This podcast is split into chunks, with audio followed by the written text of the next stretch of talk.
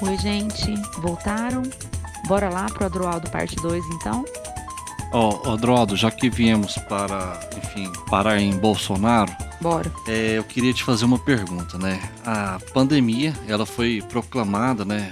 O verbo talvez não seja proclamada, ela foi exposta, né? O diretor da OMS declarou que o mundo estava sob uma pandemia no dia 12 de março de 2020, correto? No dia 4 de abril de 2020, você colocou um, um, um, um, áudio no seu, no seu YouTube. Talvez tenha Meu sido. Deus, ele achou isso. Os primeiros áudios. O cataclísmico, né? Eu fui ameaçado de morte por causa Aí, não, eu quero saber Aquele o seguinte. do que eu falei que, era de que nós íamos ser a Itália, né?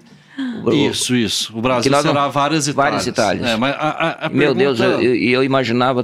Mas é a... que para mim imaginar 5, 10, 15, 20 mil mortos, 30 mil mortos naquele momento. Era mim, muito, né? Era o fim do mundo. Naquele Sim. momento a gente tinha 500 mortes, né? Pesquisei aquilo lá. E você falou no final do seu áudio: olha o seu texto bonito, rapaz. Olha. Quem defender perder algumas milhares de vidas para salvar a economia, em breve estará com as mãos sujas de sangue, e quando tudo isso passar, o lugar deles será o lixo da história. Ô, ô Adroaldo, você estava muito otimista, isso foi o wishful thinking, porque assim, hoje a gente vê o presidente aí surfando, tá com popularidade acima de 30. O que, que aconteceu naquela análise? Foi analista político falando ou foi um ou foi o wishful thinking meio ingênuo? Dá para separar? É, antes de, antes de explicar, eu vou me defender, né? Eu tô falando da história. E a história não se conta quando está se vivendo ela. É. Eu acho que esse povo vai pro lixo da história, sim. Acho que Bolsonaro vai pro lixo da história. Mas a história é escrita depois, né? Sim. A história é escrita depois. Você não interpreta a história quando tá vivendo ela. Aí não é história, né? Então eu ainda acho que. E naquele momento eu tava falando muito, era do. do eu me lembro para quem que eu tava me referindo, me referindo. Você tava se referindo, acho que ao dono do Madeiro. Do Madeiro, né? exatamente, exatamente. Uhum. É, mas aí eu tô falando da história. O lixo da história é, é a história que vai contar, né? Tem um ano já, é, essa, essa pandemia já está fazendo um ano, ainda, então ainda não, está cedo. Não, está dentro, está dentro, ah. está vivendo. Está vivendo essa, essa, essa, como um senador gosta, essa quadra. Uhum. E que ainda me parece que está longe de terminar. Lá em, lá em, em março, que dia que eu que eu gravei isso. Você gravou isso no dia 4 de abril. 4 de abril. 500 mortos, gente. É, dia 12 o, o diretor da OMS anuncia a é. pandemia, dia 17 eu entrei em quarentena, então eu tava 10 dias trancado em casa quando escrevi ah. isso. Eu podia também ser meio fruto da loucura, já Mas assim, naquela época eu achava que ia ficar um mês no máximo em, em quarentena. Ninguém sabia, na não, verdade, não. né? Não tinha Mas assim, saber. agora falando, falando sério. Primeiro, eu, eu aí tô falando da história mesmo. Sim. O lixo da história. Mas eu tenho que reconhecer que eu tive alguns debates sobre isso ao longo do tempo. Eu tenho um grande amigo, que é o cientista político Daniel Cara da USP, que é uhum. professor, de, professor de, de, de, de educação. Tá convidado, viu, Daniel USP. Cara? Querendo você aqui. Ele vai, é super simpático. Vai arrebentar. a voz dele vai também. Arrebentar. É muito bom. E o, o, o, Daniel, a gente, a gente tem algumas horas de voo no período da pandemia. As lives que a gente fez, umas quatro ou cinco, então que vai dar aí provavelmente umas cinco, seis horas de conversa, que tá na, tá nas, tá nas redes sociais, uh, é, é uma pequena fração do que a gente fez ao longo desse tempo. A gente geralmente conversa todo sábado num papo de vídeo de duas horas. Faz isso praticamente todo sábado. E, e, e a gente a, a, gente tem. Ele brinca muito que eu acerto muito mais do que ele. Mas uma coisa que ele dizia lá por acho que junho ou julho do ano passado, eu e que eu não conseguia realizar, é que ainda muito impactado pelo que aconteceu, talvez um pouco antes, talvez ainda maio, Lembra, isso, isso comparar com o que a gente está vivendo hoje. Quando estava morrendo mil pessoas por dia na Itália, o Brasil estava em pânico. Uhum. Sim, sim. As pessoas morriam de medo, né? Teve aqueles, aquelas quarentenas iniciais e todo mundo tomando muito cuidado e, e, e histérico nos cuidados, né? Prefeito, a, a política toda. Uhum. Ficou só o Bolsonaro dizendo que não. Isso, é. todo mundo, né? É. Até o Caiado lá, né, que agora virou puxa-saco do presidente novo. Mas uh, naquela época até o Caiado brigou com o presidente. Uh, brigou com os próprios eleitores exatamente, dele, né? Subiu exatamente, no palanque, exatamente. falou o, pra é, hoje, é, hoje é um dos mais bolsonaristas, mas naquele momento viveu isso. Então, só o Bolsonaro. A minha, divergência que eu tinha com o Daniel, que o Daniel começava a enxergar. Eu lembro que eu disse para ele numa conversa nossa que eu dizia: o Daniel, quando, quando os corpos começarem a se amontoar no Brasil, Bolsonaro não tem como sobreviver a isso. E ele disse: quando os corpos começarem a se amontoar nas ruas, todo mundo já vai estar tá acostumado com a pandemia e ninguém vai ter mais medo de nada. Ele disse isso lá atrás. Eu até brinco ele até hoje que é uma das poucas vezes que eu vi um cientista político acertar em alguma coisa. Eu, eu acho que cientista político só erra. Só erra, só erra. Só erra. Mas ele fez essa previsão para mim lá atrás. É, mas aí é do, é do da história em andamento, né?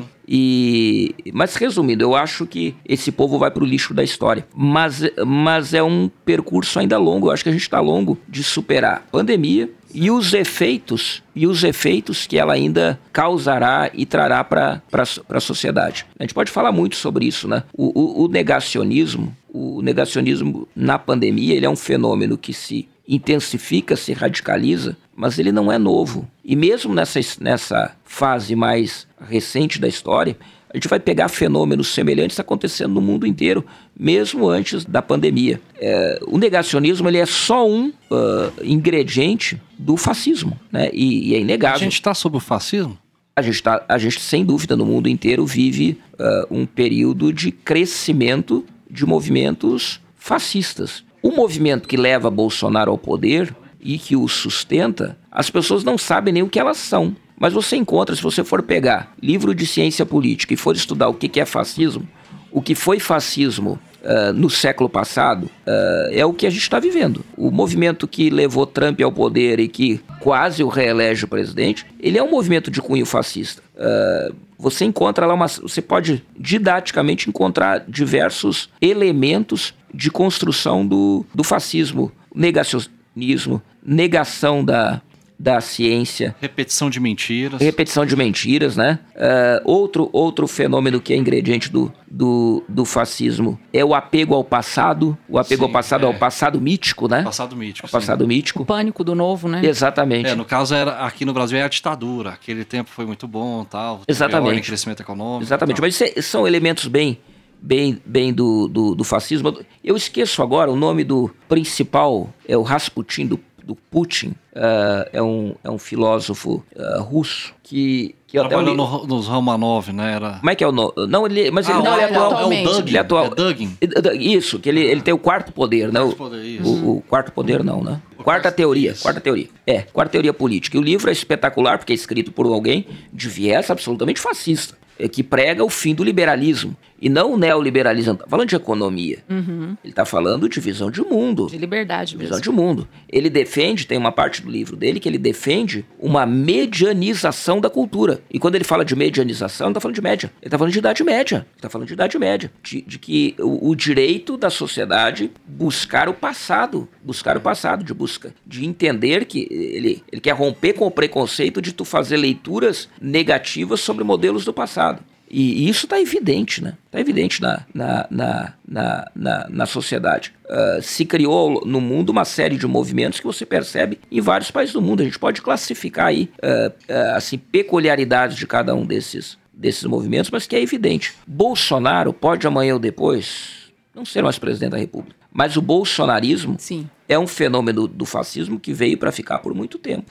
E aí a gente pode apontar uma série de coisas. Ó. Veja, a leniência, por exemplo, a, do mercado com o Bolsonaro. O mercado esperava que Bolsonaro entregasse de verdade o governo para o Guedes uhum. nesses dois anos. E não foi assim. Não foi assim. O Guedes, desde a metade do ano passado, é meio que um carregador de pasta do, uhum. do governo. Ele, ele, ele, o que, que ele faz? O liberalismo do Guedes hoje é um discurso, né? Ele fica discursando, discursando, discursando, mas vê que, o que, que ele conseguiu entregar do que ele prometeu? Só a reforma da Previdência, uhum. que nem foi o governo que fez. Tava, é, tava... É, qualquer governo faria, e quem fez foi o Maio Alcolumbre. Uhum. O Congresso que fez. A, a, o governo mais atrapalhou o processo Sim. do que fez. Mas o Guedes não conseguiu entregar nada do pacote que o mercado financeiro acreditava que ele ia, que ele ia, ele ia implementar. E por que, que o mercado ainda é tão simpático ao Bolsonaro? Eu, eu, eu escutava esse dia a Moni, lia Eu tava vendo um vídeo da Mônica De Bolle que ela falava disso, escolhambando o mercado, até, até meio fora da curva do pensamento médio dela, ela batendo muito no mercado, comparando o mercado brasileiro, como ele se comporta no período da pandemia, e o americano. O mercado americano pressionando o governo para despejar dinheiro ah,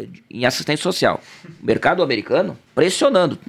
Porque o mercado americano entende que, que rodar a economia significa as pessoas terem comida, Sim. as pessoas manterem o seu padrão de vida. Porque isso vai fazer o comércio vender e vai fazer a indústria proibir, Produzir. ah, produzir. Então, então não, não é simples dizer que o mercado americano ele é magnânimo. Bom, ele é bem mais magnânimo que o brasileiro. Mas é mais pragdi- pragmático ele do que enxerga. magnânimo. O brasileiro, ele é retrógrado por natureza. Reacionário. Muito, muito. E incrível como isso se manifesta na relação dele com o Bolsonaro. O mercado está incomodado com o auxílio emergencial, sendo que tem estudos feitos pela, pela, pela Bovespa do ano passado, que diz que o que ajudou a levantar o PIB foi o quê? Uhum. O, auxílio Auxílio. emergencial. Nós estaríamos com um PIB de 10% negativo esse ano. Mesmo assim, eles são contra continuar o auxílio emergencial por causa desses dogmas reacionários. É de, é de, é de divisão de classe mesmo, né? De que existe gente melhor né, do, que, do que as outras. É uma visão de mundo. Mas assim, sobre, o, sobre, sobre isso, é, o Bolsonaro, ele é, ele é fruto do momento. Ele é fruto do momento. Ele não é um líder, ele não é um líder que ele seduziu multidões porque ele trouxe uma coisa nova. Ele, ele, ele foi o cara certo na Captou hora um certa. sentimento e vocalizou. Isso.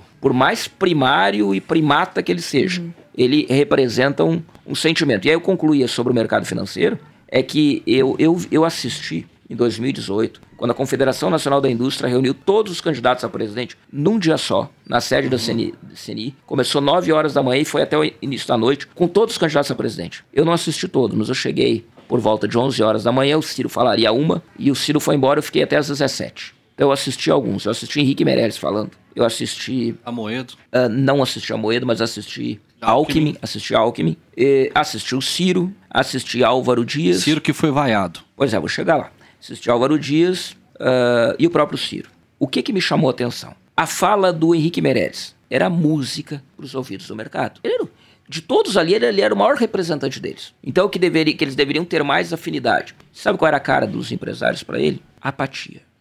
O Alckmin foi tratado do mesmo jeito, com um pouquinho mais de educação. O Ciro, olha, o Ciro foi muito preparado para aquele debate. Digo, foi muito preparado pelo pela, pela universo de pessoas que atuavam na campanha dele. Porque ele foi para lá muito tranquilo. E assim, quem conhece o Ciro Gomes, quem conhece o Ciro Gomes sabe, eu esperava ele, ele lá muito mais briguento.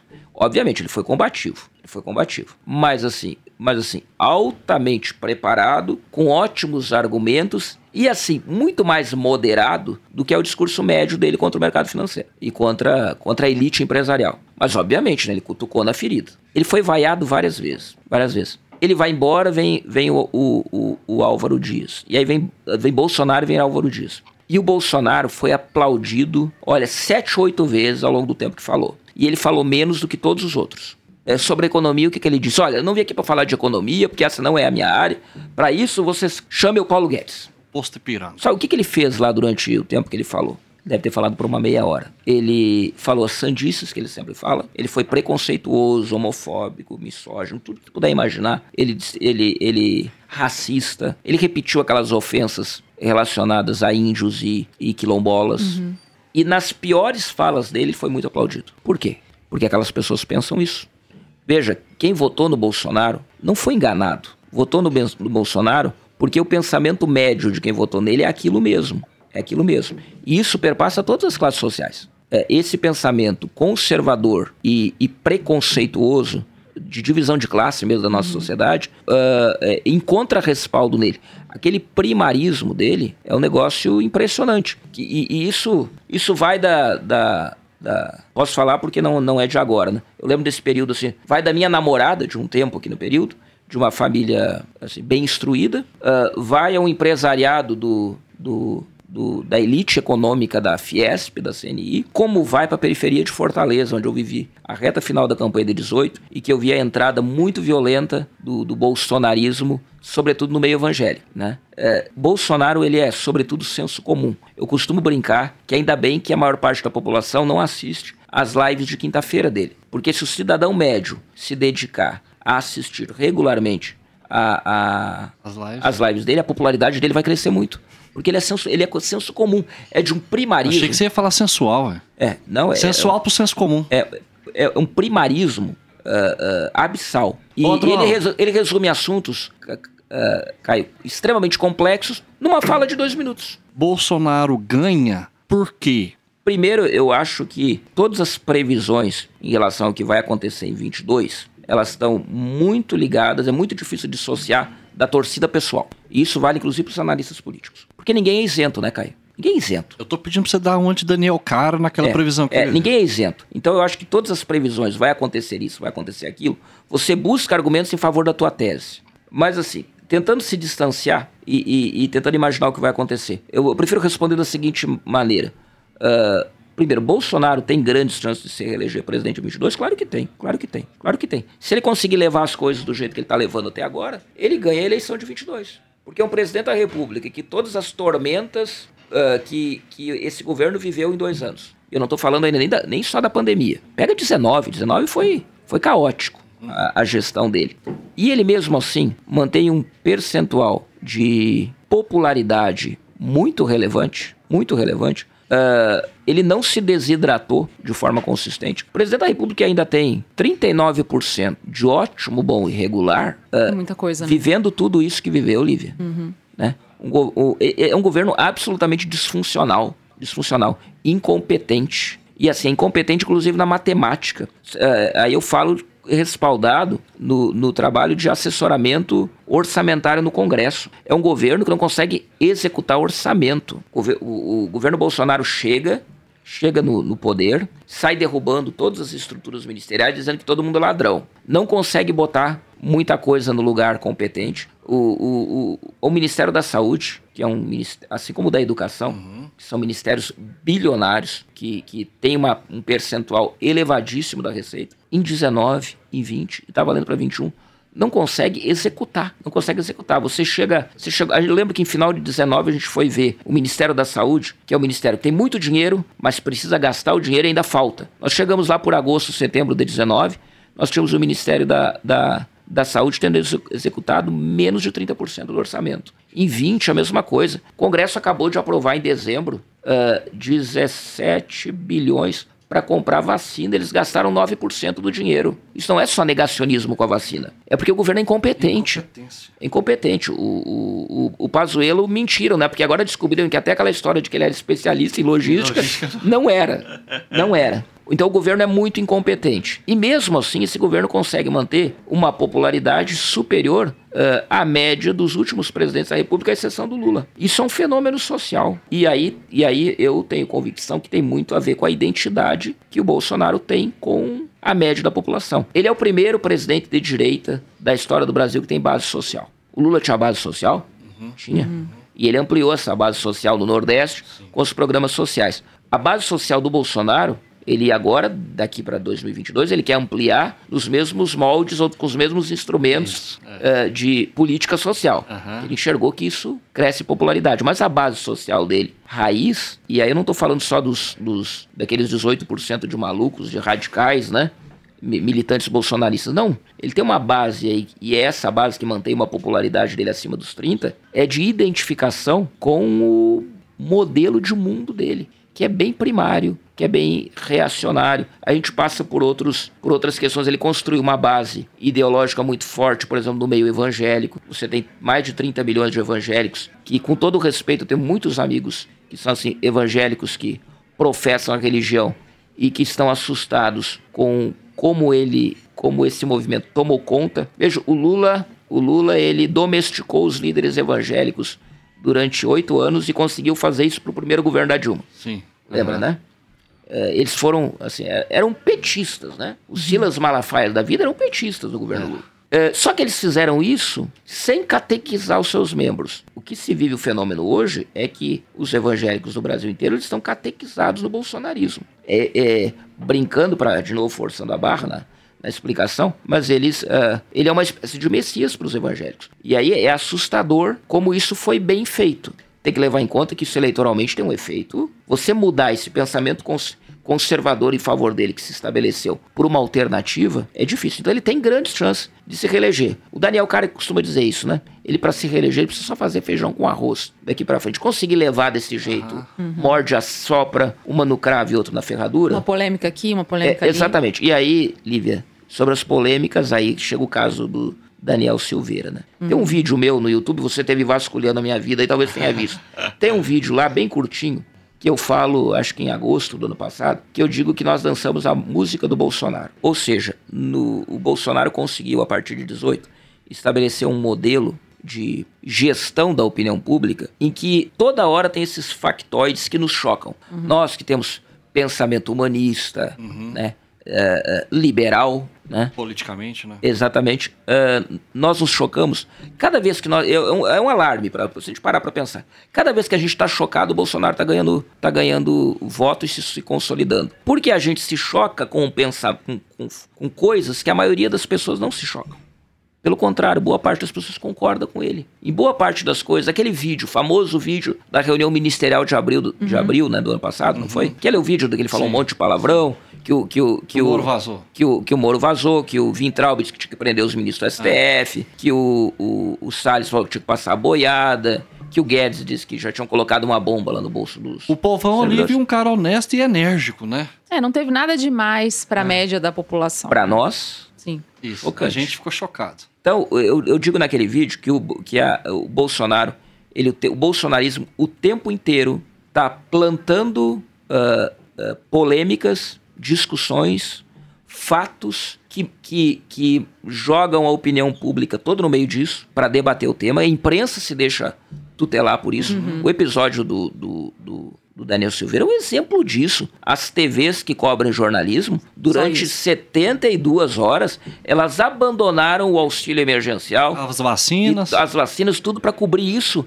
em tempo integral. A gente está dançando a música deles. E veja, uh, o Daniel Silveira está comemorando o que aconteceu. Diz que ele estava tá na, na casa, não sei se depois de ontem, mas até ontem ele estava comemorando. E ele não tem nada a perder, porque ele está numa prisão, numa prisão. Uh, numa prisão temporária, né? Uhum. Que eu não sei quantos dias vai durar. A tendência é que daqui a alguns dias o Supremo mande sim, soltar ele. Porque vai manter o cara preso é. sob que, que justificativo? Vai deixar ele responder o processo. A cassação dele no, no, no, no, na Câmara dos Deputados, não tomem como, como favas contadas, não é fácil de acontecer. Uh, o fato dele ter ontem sido mantido preso, o, o, uma parte significativa de quem votou já sente que já cumpriu. Já deu a punição necessária. A punição, então vai ser difícil caçar o mandato dele. Uh, e ele está reeleito, e, se não caçarem. E aqueles memes que tinha na internet, uh, on, uh, anteontem e ontem. Chico Rodrigues, senador, né? Uhum. Aí, o, e, eu não tô, e aí eu não estou fazendo juízo de valor, eu estou dizendo o que está na rua. Uhum.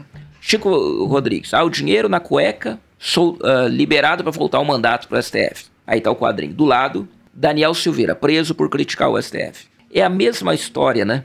é, é, é muito fácil para o Bolsonaro e para e sua turba fazer esse discurso de que ah, eles são ah, agredidos e atingidos e perseguidos pelo sistema, pelo sistema corrupto. Pelo sistema corrupto. É, mas aí é de novo o fascismo, né? Uhum. O fascismo usa a liberdade da democracia para atacar a democracia. E quando ele ataca a democracia e recebe e recebe a, a reação uhum. das instituições, acusa as instituições de autoritarismo. De autoritarismo.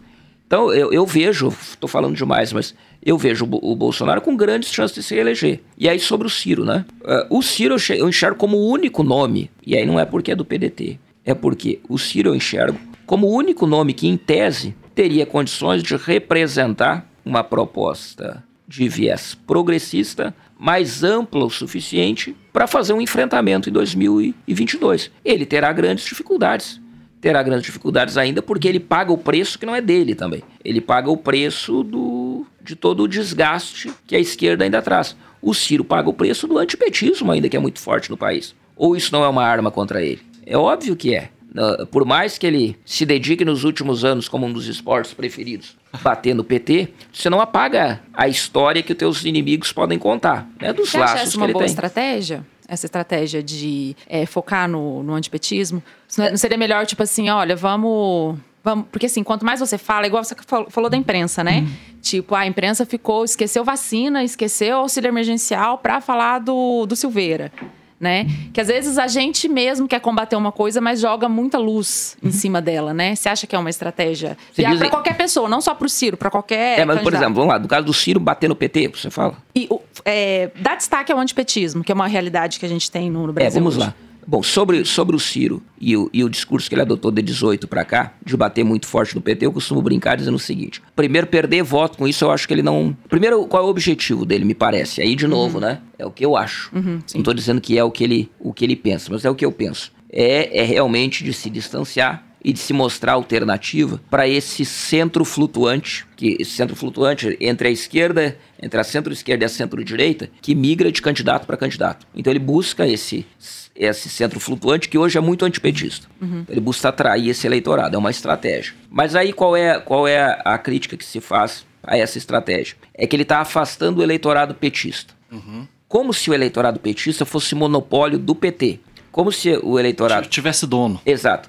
Como se o eleitorado petista, o eleitorado petista fosse a militância petista. A militância petista odeia o Ciro. Odeia. Eles batem mais no Ciro, não, e eu não estou exagerando nisso. Basta ferir o nível de, de, de ódio que se tem. E, de novo, não estou isentando o Ciro e nem a militância do, do PDT. É uma outra discussão. Mas, assim, tem com o Ciro uma rejeição imensa. Que se ele amanhã parar de falar do PT, não vai adiantar. Ah, o, que o, o que eu acredito, que uma, e é o que eu penso, o Ciro bater no, no PT não impede ele de ser presidente da República e no, no sentido de dizer, pois é, esses votos vão fazer falta no segundo turno, porque aí a o eleitorado progressista da esquerda não vai votar nele porque ele bate no PT. Veja, isso é superestimar a, a força do PT e da militância do PT. O eleitorado progressista, se o Ciro for para o segundo turno, vai votar nele. Veja, ah, a eleição de a eleição de 18 foi a prova. O eleitorado do Ciro, do ponto de vista estatístico, votou todo no, no, no, Haddad. no Haddad. Foi uma transferência matemática de votos. 100%. Então isso acontece eh, ao natural, por, por, por osmose, por gravidade. Mas eles tentam se colocar num discurso de, de atrair o centro, porque aí é uma coisa que é inegável. Não é a esquerda que vai decidir a eleição de, de 2022. 22. A esquerda vai votar na esquerda. É esse centro flutuante. E aí eu vou fazer uma previsão, assim, aí de novo, né? Tu pediu para fazer previsão, então só para terminar eu termino. Previsões de É, Adroaldo. a minha previsão é que o, o, o Ciro é o único candidato de centro-esquerda com chance de ser presidente. Ah, quem é que disputa a eleição para 22 com o Bolsonaro? É um candidato de centro-esquerda, o Ciro, ou o que é muito possível de acontecer pela primeira vez desde a redemocratização. É nós, no- o Bolsonaro ter como adversário muito perigoso um candidato de centro-direita travestido de centro. E aí eu vou citar nome só como exemplo, porque citar o nome agora, se citasse há dois meses atrás, fazia mais sentido. Aí agora, porque as pessoas uh, uh, supervalorizam muito a- a- os acontecimentos políticos recentes, Aham. eles, não, mas uh, tu ia me responder agora. Não, mas ele não. Já porque- era. Já era. Vou citar o Dória. O Dória agora, cada vez que eu falo isso, a pessoa, não, o Dória agora, mas Já é que, é que a gente está impregnado pelo momento. Mas um Dória, um Luciano Huck da vida, uh, um candidato, um Mandetta da vida, um candidato que se traveste de centro limpinho, engomado, perfumadinho, mas que com, com uma política econômica, por exemplo, Guedes. de centro-direita, de Guedes da vida. Guedes. Um Guedes da vida. Ah, o, o Bolsonaro corre risco de perder a eleição para alguém que vai aí sim implementar uma política de Paulo Guedes. Né? Vai ter mais facilidade é, para implementar essa Hoje, política. no desenho que está aí, não está difícil de acontecer. É verdade que causou um pouco de confusão ah, a eleição da, da mesa da Câmara dos Deputados e do Senado. E eu passei o, desde dezembro eh, dizendo que eu achava uma bobagem a mídia estar envolvida com esse processo e tentando transformar a eleição da mesa da Câmara como uma, uma aquilo que o Rodrigo Maia tentou fazer como um projeto político de estabelecer que era a luta do bem contra o mal, É. a ciência contra o negacionismo, né? Palhaçada, besteira. Na verdade, era única e exclusivamente a disputa pelo poder, o comando da Câmara dos Deputados. Eu costumava dizer, o, o Arthur Lira, todo mundo sabe quem é, não preciso explicar. Mas o Centrão não segura alça de caixão. Então, é óbvio que o Centrão não é, não seria o Arthur Lira ganhando a eleição, a garantia de que não vai ter impeachment ou a garantia de que as pautas do governo vão ser aprovadas. História do Daniel Silveira provou ontem. Na primeira, a bola bateu na trave. Eu achava muito mais o Baleia, o- cinco minutos depois de eleito presidente da Câmara, no colo do Bolsonaro, pelo histórico dele, porque é diferente. Eh, O, o Arthur Lira, com todos os defeitos que tem, ele tem o tamanho da cadeira. Sim. Ele mostrou isso é, é, sexta-feira, né? É, na... Isso. Ele tem o tamanho da cadeira. Aquele dia que ele se elege presidente, uhum. e, e, depois de fazer um discurso muito agregador, aí ele sentou na cadeira e anulou a eleição, a, o resto da eleição. Será um maluco? Maluco? Espera para amanhã. Espera para amanhã. Foi caso pensado. Fez todo a, mundo sentar. Anulou a eleição, veio o PT sentar pianinho, é, todo mundo. É. Ele é um grande articulador, é uma das maiores raposas do atual Congresso. Não é o caso do Baleia Rossi. Eu olhava para o Baleia Rossi na campanha e lembrava do Luiz Eduardo Greenhouse, lá em 2007, candidato a presidente da, a presidente da Câmara, indicado pelo Lula e que perdeu para Severino Cavalcante. o, o, o, o Baleia Rossi, muito parecido com o Greenhouse. Um cara pernóstico, pedante. Sem carisma que anda cercado de um monte de gente que tu não sabe se é segurança ou assessor, não tô falando agora na campanha para presidente, mas assim, a, a vida parlamentar dele. Não conhece um deputado por nome, tô exagerando, mas conhece meia dúzia não cumprimenta ninguém, não cumprimenta ninguém. Olha aqui, na bancada do PDT, na bancada do PT, do PSB, tinha gente que disse que não queria votar nele porque ele era pernóstico. O cara nunca, o cara não sabe meu nome e agora tá chegando a me abraçar. E, era uma característica dele, mas o que eu quero dizer é que ele não tinha o tamanho do cargo. E, e por ficou ca... artificial também o discurso que ele pegou de ele é o garantidor da democracia. É, é mas tal, aí quando apertavam ele em relação às agendas do governo, é. ele escapava. Quando apertava ele para falar do impeachment, falava a mesma coisa que o, que o Lira. Uh, eu enxergava o, o Baleia Rossi uh, na presidência da Câmara dos Deputados, sendo mais servil ao governo Bolsonaro do que será o, o Arthur Lira. Baleia é Michel Temer. Uhum. Michel Temer hoje é um dos conselheiros do presidente. E ele é muito esperto, né? O Temer tá aqui, mas tava lá conversando com o Dória. Mas assim, ele, o que, que o Temer dizia pro, pro, pro presidente Bolsonaro em janeiro, ao longo do período da campanha eleitoral para presidente? Dizia, presidente, pega leve, pega leve. Seu candidato é o Arthur Lira, beleza, esse é o desenho.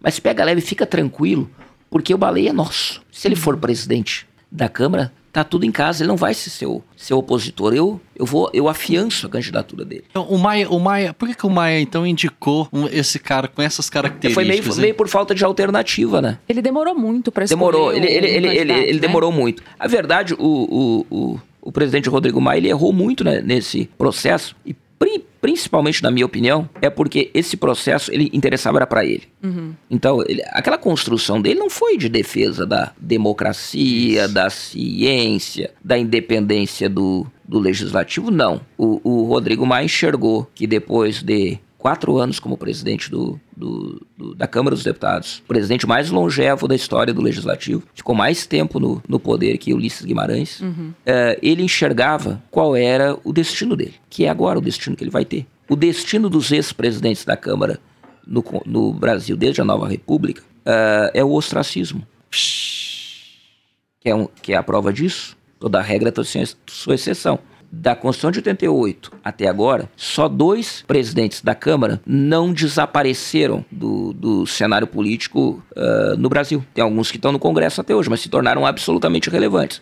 Vou dar as duas exceções. Michel Temer, que virou vice-presidente da República, uhum. e Aécio Neves, que virou senador depois de ser presidente da Câmara e quase foi presidente da República. Sim. Tirando esses dois, todo mundo virou baixo clero. E eu vou forçar a barra citando um exemplo. Porque sempre que eu falo isso, tem, um petista que me diz assim: não, tem o, tem o Arlindo Chinalha. Desculpa, o deputado Arlindo Chinalha, com todas as qualidades dele, uh, não consegue nem ser presidente de comissão no PT hoje. É a disputa pelas comissões Sim. é uma disputa interna nas bancadas. Ele não tem voto dentro da bancada do PT nem para ser presidente de comissão. Esse é um fenômeno do Congresso brasileiro. E aí tem o Chinalha, Marco Maia, Aldo Rebelo. Eles desaparecem. É, eles viram baixo clero do ponto de vista de, de falta de relevância política. Uhum. E é isso que o Rodrigo Maia enxergou se ele faz o presidente da, da, da Câmara dos Deputados, ele não ia mandar no cara. Porque no outro dia, o Baleia ia trocar ele pelo Michel Temer. Uhum. O interlocutor ia ser o Temer com o governo, não mais o Rodrigo. Mas o Rodrigo saía com essa vitória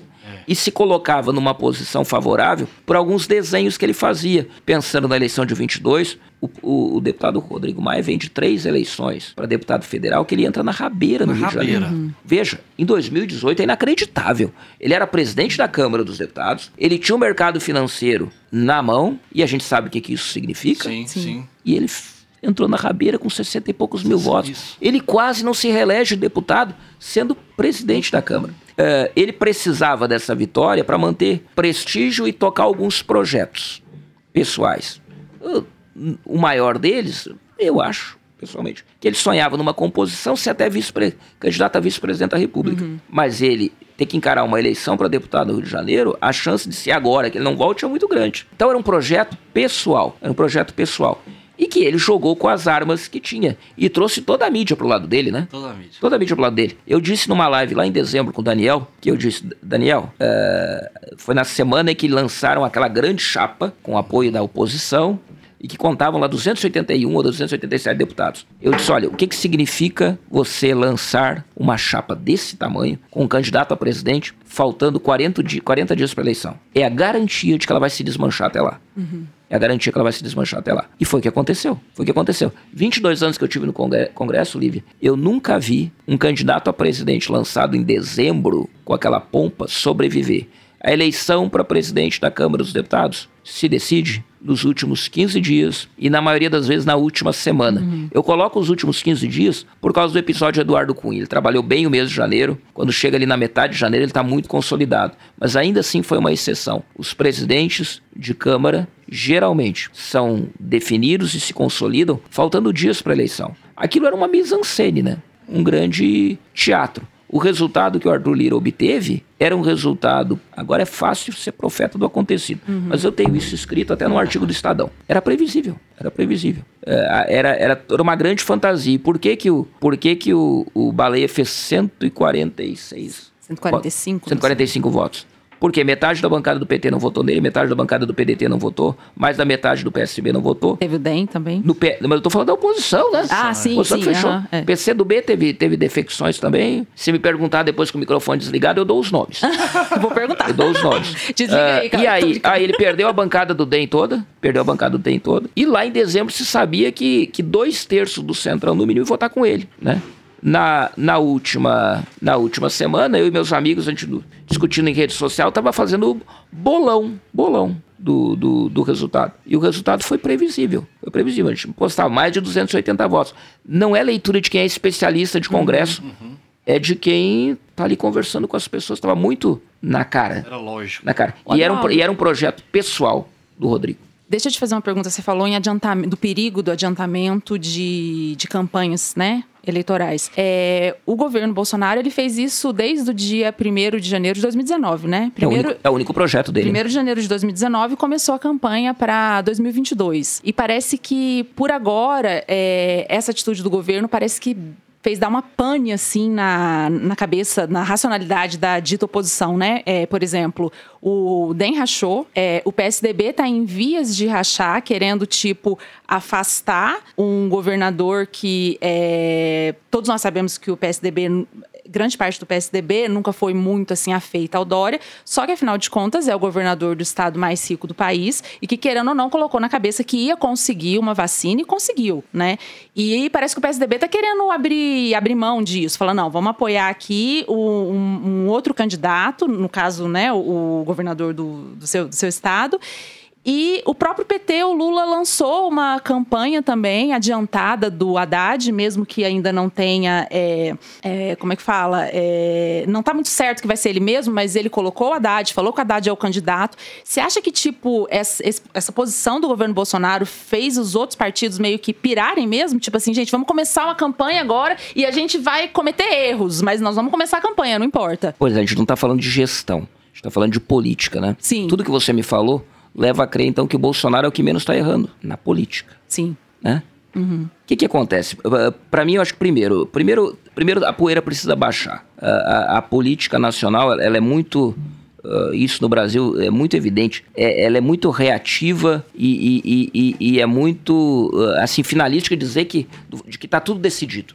Sim. De, de, de, eu falava antes de ficar fazendo previsão, a gente faz previsão que, que, que, tem muito a ver com o que a gente gostaria que acontecesse. Uhum. Acho que a classe política vive isso, de fazer previsões muito decisivas. Eu costumo olhar muito para cenários, assim, que quando começo a desenhar aqui a coisa, eu costumo sentar para trás, né? E dizer assim, vamos esperar uns dois meses para ver. Porque a gente está sob impacto do resultado da eleição. E, e veja, não, não dá para superestimar, superdimensionar o que aconteceu. Todas essas feridas e rachas são resultados daquela disputa. Uh, vários grupos políticos fizeram apostas muito altas. Uhum. A oposição embarcou na aposta de derrotar o Bolsonaro na eleição da presidência da Câmara. Assim como o presidente da República, uh, a, o que, que o Bolsonaro queria com a eleição da presidente da República? Queria derrotar o PT e a esquerda. Uhum. Queria que o candidato dele ganhasse. Aí eu até faço referência para vocês sobre o que aconteceu no Senado, que é a prova do que aconteceu na Câmara. O, e a oposição queria. Uh, a oposição acreditava que o Baleia ia ser um candidato da oposição? Metade dos deputados da oposição diziam assim: o Arthur Lira é mais confiável do que o Baleia. Ou vocês acham que a bancada do, do PT, a metade dela que votou no. no, no, no Lira. No, no Lira, votou porque é governista? Não. Não. Votou porque para eles aquele discurso. Votou porque ganhou emenda do, do. Não. Não foi nada disso. É porque não acreditavam no, no, que tá, no desenho do Rodrigo Maia. No desenho de que, de que o Baleia era um candidato que seria oposicionista. O PT acreditava nisso? Não. Era uma guerra de narrativas. Uhum. A narrativa de vitória e derrota. O Bolsonaro queria derrotar a oposição. Queria, fiz o meu presidente do Congresso. Bem, bem o estilo dele. Sim. E a oposição, puxada pelo PT, que quer sempre estabelecer a polarização. Uhum. Esse é um problema também da, da esquerda conseguir se organizar para 2022. Que interessa ao PT a polarização, né? Eu vou, vou longe, vou dizer, interessa ao PT perder a eleição de 22. Interessa ao PT perder a eleição de 22, eu falo. Não tô nem aí dizer isso. Por que, que interessa perder a eleição de 22? Porque interessa manter a hegemonia de, de, de que obteve em 18, saiu como o maior partido e foi para o segundo turno. Tem o fundo partidário né, também. Muito, né? Importa muito. muito. Importa muito. Mas o, P, o PT, tudo que o que era mais importante para o PT na, na campanha de 2018 era o Ciro não ser presidente. Porque se o Ciro é presidente da República, onde é que ia estar o PT hoje? O PT tinha duas alternativas. Ou o PT ia estar no governo, morto, né? Morto, de como perspectiva eleitoral própria. Sim, morto, um ministério aí. É, morto, do ponto de vista de perspectiva eleitoral. Porque, uhum. porque aí tudo que ele fizesse de bom era pro Ciro. Ou então ele ia estar tá na oposição ao Ciro. Que complicado ia ser isso, né? Que complicado. Um partido de esquerda. Tá junto com os bolsonaristas é, na oposição. Então, Mas mesmo com a bancada tão grande que ele tem, tipo, se tivesse. Inter interessava, interessava em 18, era sair como o maior partido de oposição, como eles saíram. Hum. Para 22, quem tem o um mínimo de racionalidade política sabe que não há possibilidade de você, nos próximos dois anos, reverter o antipetismo a ponto de dar a eleição presidencial para o PT. Vem cá, faz qualquer pesquisa aí que mostra que um número próximo a 56, 57% do eleitorado rejeita o PT. Não adianta dizer, não adianta querer explicar isso. E eu até posso dizer que essa rejeição tão alta é injusta. Uhum. Não é isso, é questão de ser racional e entender que isso vai ter que ser superado. E só o tempo dará as condições para que se supere isso. É, eu estou dizendo, fazendo esse rodeio para responder a tua pergunta. Essa divisão uh, no, no, nos vários segmentos políticos, esses rachas, eu tendo que eles tendem a se acomodar. Uhum. E eu acho que não é um racha, como estão dizendo, por exemplo, no, no, DEM, no PSDB e outros, que signifique assim, que esses partidos estão rachados se vão com o Bolsonaro ou não. No PSDB tem bolsonarista, sobretudo uhum. dos novos eleitos em 18. Uhum. No DEM tem bolsonarista, mas eles não são maioria em nenhum desses partidos. Uh, o que há é disputa interna por poder. E eles vão ter que se ajeitar. Uh, nesse momento, as feridas é muito grande. Todo mundo está errando. Por isso que eu disse que o Bolsonaro é o que menos erra. O Dória querer promover aquele movimento com a temperatura na altura que está. Logo depois da eleição da mesa, ele, ele, ele fez a leitura completamente errada. A hora era deixar baixar. Estou me afastando do microfone. Uh, deixar baixar a temperatura para daí se articular para um novo momento. Não, ele resolveu assim, no, no, entre aspas, dar um golpe no momento que ele achou que, que, que era oportuno. E deu com os burros na água, né? O lançamento da candidatura do, do, do, governador do Rio Grande do Sul é, uma, é, uma, é um movimento do PSDB para empurrar essa discussão para mais adiante. Eu sou gaúcho, eu, você acredita, você acha que eu acredito que o governador do estado do Rio Grande do Sul não vai ser candidato à reeleição no Rio Grande do Sul? Ah. com grande chance de se reeleger. Hoje, com grande chance, porque o meu estado. Lembra aquela história do Rio Grande do Sul, que era uma gangorra? Que a eleição do Rio Grande do Sul, assim, ou a esquerda ganha por 54 a 46, ou o contrário. Ah. Sempre foi assim. Sempre foi assim. Quando Fernando Henrique ganhava a eleição para presidente, ele perdia por 54 a 46 no Rio Grande do Sul. Quando o Lula ganhava, o adversário do Lula ganhava no Rio Grande do Sul. O Rio Grande do Sul sempre contra a maré, mas sempre uma gangorra. A gangorra quebrou, a gente brinca em 18. O eleitorado gaúcho ele deu uma guinada para a direita ao nível do que deu o Mato Grosso, uhum. Mato Grosso do Sul. Muito, o Rio Grande do Sul hoje é muito mais radical de direita na média do eleitorado do que São Paulo, que é muito mais cosmopolita. Eu acho, Lívia, que todas essas fissuras criadas na, na, pela eleição da mesa, elas vão cicatrizar ao longo do ano. E aí eu vou usar um, falar de um trechinho de, do artigo que eu escrevi para o Estadão uma semana antes da eleição uh, da presidência da Câmara. Eu vejo como possível, inclusive, como muito viável, dependendo das circunstâncias, que você tenha o Centrão, o Centrão não segura a alça de caixão, eu escrevi lá. Uhum. Se o Centrão sentir a popularidade do presidente Bolsonaro caindo a níveis, não a níveis para causar impeachment, não a um nível que leve a porque impeachment só faz com 15% para baixo. Uhum.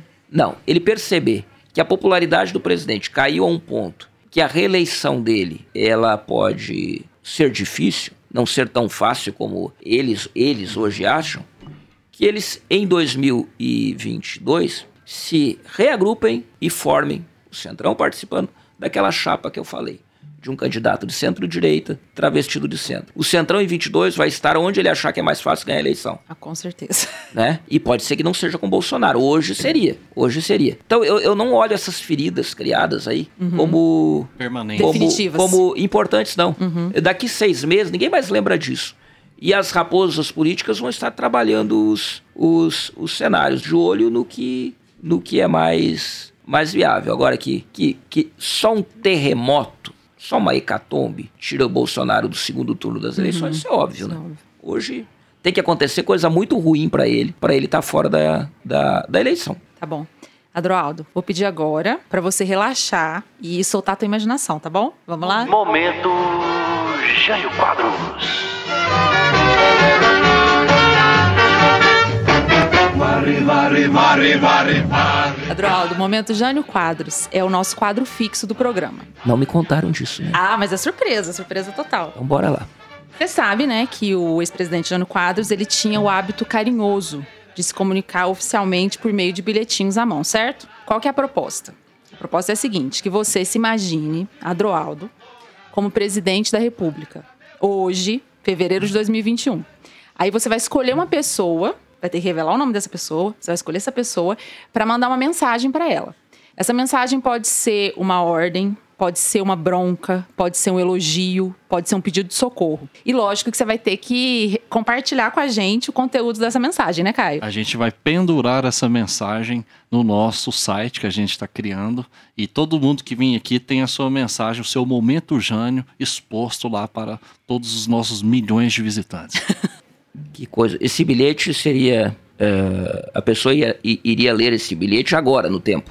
Isso, é agora. Isso. É agora. Hum. Pode pensar que. Já pensei. Já pensou? Manda Já pensei. Bala. Vamos lá, um tema bem atual uh, das últimas horas em que a gente não falou sobre ele. Então, se eu posso contextualizar o bilhete, o motivo do bilhete. Por favor. Vamos falar sobre a questão da, do, do gesto do presidente Bolsonaro ontem, que mexeu com os mercados. Sim. Né? Que foi a retirada do, do, do, Castelo Branco. do Castelo Branco da presidência do, da Petrobras. Petrobras. Esse é um dos gestos do presidente Bolsonaro que encalacra a esquerda. Encalacra a esquerda. A exemplo de, há tempos atrás, quando o presidente Bolsonaro é, começou a implementar é, o, o, o, auxílio emergencial, né, que, que primeiro o Guedes não queria, que eles resistiram, e que o Congresso enfiou goela abaixo, e até no valor o governo acabou aceitando e, e ao longo do, do, ano de 2020 teve a necessidade de renovar o decreto de o, o, auxílio emergencial e o mercado não queria. E o governo, o governo naquela discussão se dispôs a renovar e a oposição apoiou a ação do presidente uhum. da República. E a gente costumava dizer lá atrás, pois é, né, a oposição está assinando o seu atestado de óbito, porque se o Bolsonaro decidir manter o, o auxílio emergencial até 2022, ele está pavimentando o caminho para a reeleição e a oposição será a principal prejudicada nisso. Uhum. Mas ela tem que pensar no, no país, em quem precisa. Estou citando isso como um exemplo anterior para falar do bilhetinho que eu faria hoje. Uh, ontem o presidente demitiu o presidente Castelo Branco e está nomeando o general Luna, né? Uhum. Uh, que coisa. O presidente Bolsonaro faz agora, talvez pelos motivos, certamente pelos motivos errados, aquilo que Lula e Dilma nunca tiveram coragem de fazer. Uh, e, e, esse é um tema que para mim é muito caro, porque eu vivi com o André todo o episódio lá da lei dos royalties. Uhum. Da, da, nós vivemos a descoberta do, do, do, do pré-sal, uma riqueza extraordinária que a gente está entregando de mão beijada, sobretudo desde o governo Temer, né? Com a, com a, com a mudança de perfil da Petrobras, né? Com Michel Temer chega ao poder, coloca Pedro Parente na presidência implanta lá o PPI, né? O programa, o, o, o programa de preços internacionais, a política de preços internacionais, o PPI da Petrobras. Os presidentes que vieram depois fizeram a mesma coisa, inclusive o Castelo Branco, Castelo Branco né? Uh, Bolsonaro agora, por causa dos caminhoneiros, por causa da eleição, ele faz um gesto que partido dele é só populista. Sim. Ele só está pensando na eleição. Mas o bilhetinho que eu escreveria seria para o general Luna. Porque desde 2018, a, a política de preços internacionais da Petrobras e, e, a, e a desnacionalização das empresas de refino tem um objetivo. Uh, a Petrobras é uma empresa extraordinária que hoje se comporta diferente de todas as estatais de petróleo do mundo. Por quê? Porque em que pese ela ainda ter controle acionário da União, então a União tem mais de 50% do seu controle acionário, quem manda na Petrobras são os acionistas, sobre a maioria deles nos Estados Unidos, em Nova York. E o que, que eles decidiram fazer com a Petrobras? A Petrobras era uma empresa de, um, um de uma receita extraordinária, uhum. não só de extração e, e venda de petróleo para o exterior e de venda de mercado interno, mas muito de refino. Uhum. De refino. E, e, e assim, a, a política de refino é uma política estratégica para o país fundamental. O que, mas por que, que os acionistas uh, não querem isso? Eles querem uma empresa mais enxuta, com faturamento menor e com margem de lucro maior. A, a, Petrobras, do tamanho que ela era, ela tinha uma receita muito maior, uma receita muito maior, uhum. com uma margem de lucro menor. Então, os acionistas só estão preocupados é com o dinheiro. Se a gasolina tivesse 10 reais, eles estavam eufóricos, né? Exatamente. A, a política de preços internacionais da Petrobras é tão nociva para o país que ela só vale para quando o preço está alto, né? Porque quando Isso. o barril de petróleo desceu a 30 reais, não baixa. Não, não baixa. Mas é. quando sobe é motivo para uhum. subir. Então eu diria para o general Luna fazer, fazer uma espécie de nova batalha dos Guararapes aí que segunda-feira, quando o mercado financeiro, uh, porque a, a, a, reação que teve no final da tarde não é nada perto da pressão que Segunda-feira hoje, hoje, os mercados já estão em polvorosa. Sexta-feira o mercado fechou uh, logo depois do anúncio. Então a reação que teve com a queda das ações foi ínfima perto do que virá no início da semana, segunda e terça. Eu acho que o que, que vai acontecer? Bolsonaro vai, vai colocar o seu presidente lá e eles vão fazer alguma mise-en-scène, algum teatro com, com os preços e vai continuar tudo do mesmo jeito. Então que o general Luna assuma para fazer o que tem que fazer. Pegar a política de preço internacional da Petrobras e jogar no lixo e reconhecer e dar para a Petrobras o papel que ela deve ter para o país, como uma estatal de petróleo importante e, e garanta para o país uma nova política de preços que reverta a desnacionalização da venda das, das refinarias, das subsidiárias que estão sendo vendidas a preço de banana e passe a tratar a Petrobras como o que ela é, uma estatal do povo brasileiro. Que ele não seja mais um uh, Castelo Branco, mais um Pedro Parente. Pedro Parente. Então, meu recadinho seria esse: que, que o Bolsonaro apanhe agora do mercado financeiro, mas que a gente da esquerda possa bater palma. Porque a, a, a esquerda está quietinha agora, uhum. esperando para ver. Se o Bolsonaro resolver bancar o que está fazendo, a, a, esquerda vai viver esse drama pessoal de ter que apoiar o, apoiar o Bolsonaro nisso. Então eu torço que, que o governo agora acerte quando está errando. Está errando porque quer fazer populismo, quer fazer política eleitoral. Mas que isso sirva para pelo menos ele acertar pela primeira vez no governo, que devolva a Petrobras para os brasileiros. Certo, Adroaldo. Bom, depois dessa mensagem que está super atual para essa segunda-feira, eu vou agradecer a tua presença, em nome de toda a equipe, pelo seu tempo, pela sua generosidade de ter vindo dividir com a gente aqui, não só as suas é, análises de conjuntura, que foram muito importantes, mas também por ter dividido as ilustrações do quanto é, de político que pode ter no humano e o quanto de humano pode ter na política. Então, muito obrigada, adorei, acho que o Caio adorou também, Germano também. Então, te chamo para voltar assim que possível, tá bom? Um beijo. Obrigado, foi um prazer. Muito obrigado, Adroaldo. A gente está diante de um frasista, viu, gente? Eu anotei algumas coisas Adoro aqui, ó. frase.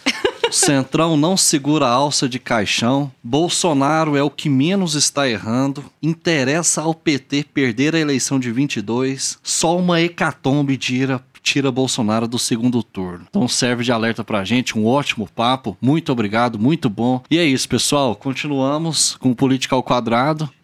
já, ele já tinha falado. Continuamos com Política ao Quadrado.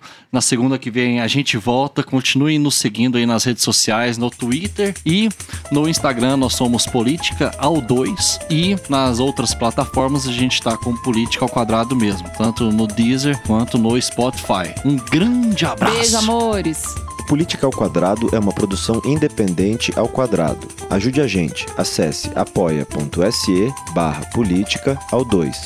Apresentação de Lívia Carolina e Caio Barros. Técnica e vídeo, Cauê Pinto. Edição e mixagem, Bruno Rossetti. Produção, Germano Neto. Eu.